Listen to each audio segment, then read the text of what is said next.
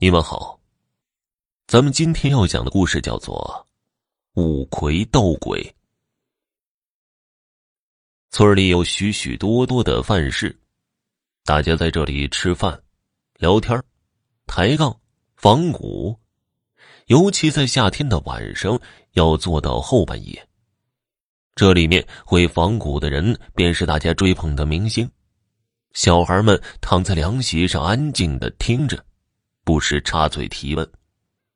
每到夜深人静，仿古多讲的是狐仙鬼怪、地狱幽灵。这个时候，热气消退，凉意渐生，加上气氛的渲染，小孩们不自觉的从席子的边际慢慢的挤到中间来，大气都不敢出了。有的甚至把腿蜷起来，缩成一团，总要被大人吆喝：“再不回来就关门了。”才恋恋不舍的散开了。五魁斗鬼的故事就是从范市上听来的。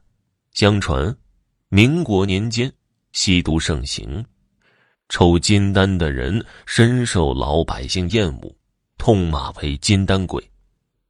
这些人抽的久了，面黄肌瘦，形同枯槁，活鬼一个。他们抽的卖天卖地，甚至卖儿卖女。什么都没有了，就去偷。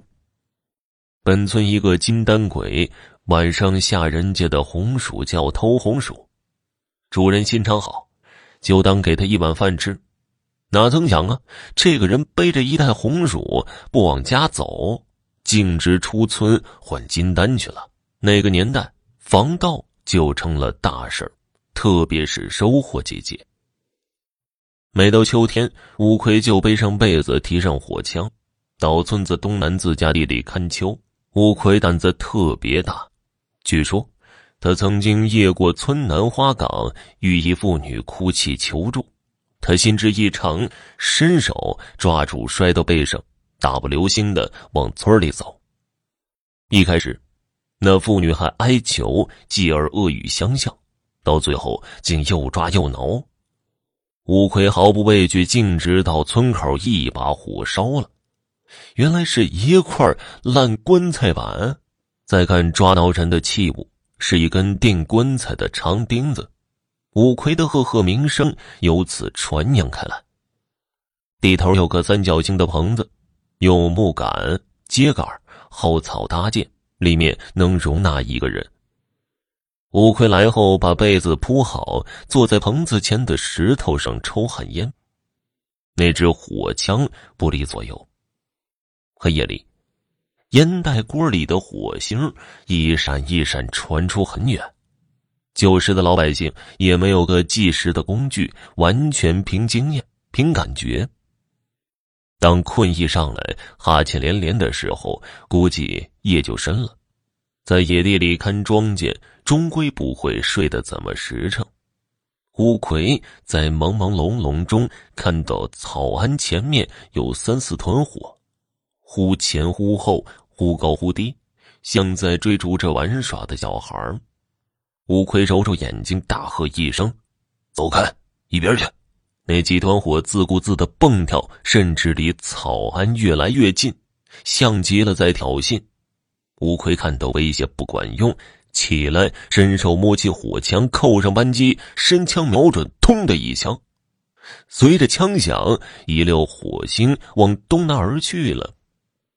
吴奎见走了，打了个哈欠，继续睡觉。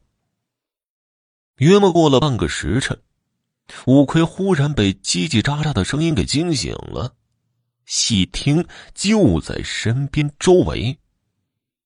五魁睁开眼睛，透过草庵的缝隙看，我的个乖乖，到处是火团，似有千军万马，一定是来报仇了。有的声音说：“在哪儿啊？”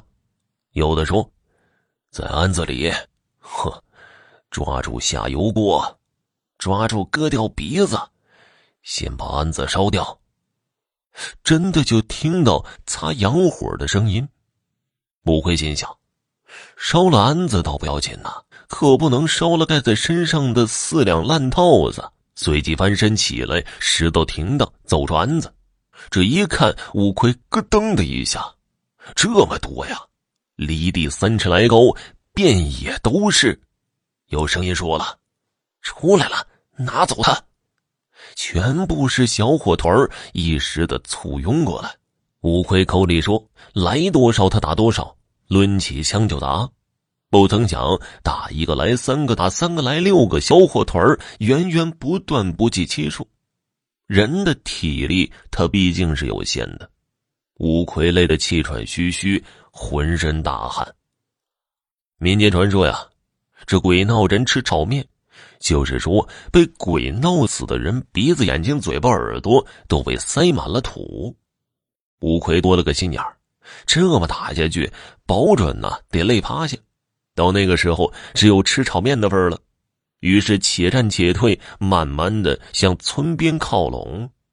小伙团不依不饶，紧紧的追击，并且叽叽吵吵的声音愈来愈紧。看来啊，不为炒面不罢休了。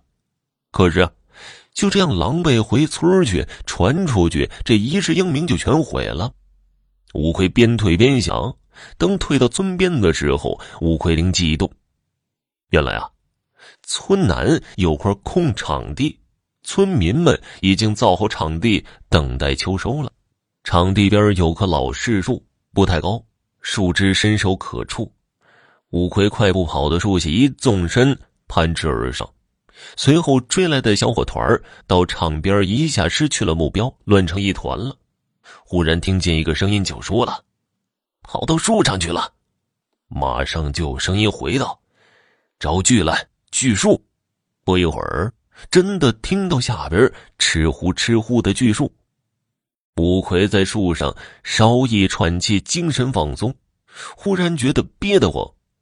好主意来了，解开裤子，对着下面的小火团儿好好的放松了一下。拉锯的声音立刻停止了，叽叽吵吵的声音说道：“下雨了，下雨了，快回，快回吧！”伴随着恨声、哭声。众多的小火团儿呼啦超的全都不见了，乌奎暗暗发笑，可又不敢下去，只怕这些小火团儿又从哪儿冒出来。于是，在树上打盹儿，直到天色微明，雄鸡高唱，他才下来。看那巨树的巨，原来是一根羊的脊骨。吴奎后来逃荒上了山西，老人们讲到这儿。总会说自己的叔辈儿当年上山西当匠人，曾经在洪洞县见过他，身材高大，一脸的络腮胡子。问起斗鬼的事儿老人说呀：“鬼不可怕，那金丹鬼才可怕呢。”听众朋友，本集播讲完毕，感谢您的收听。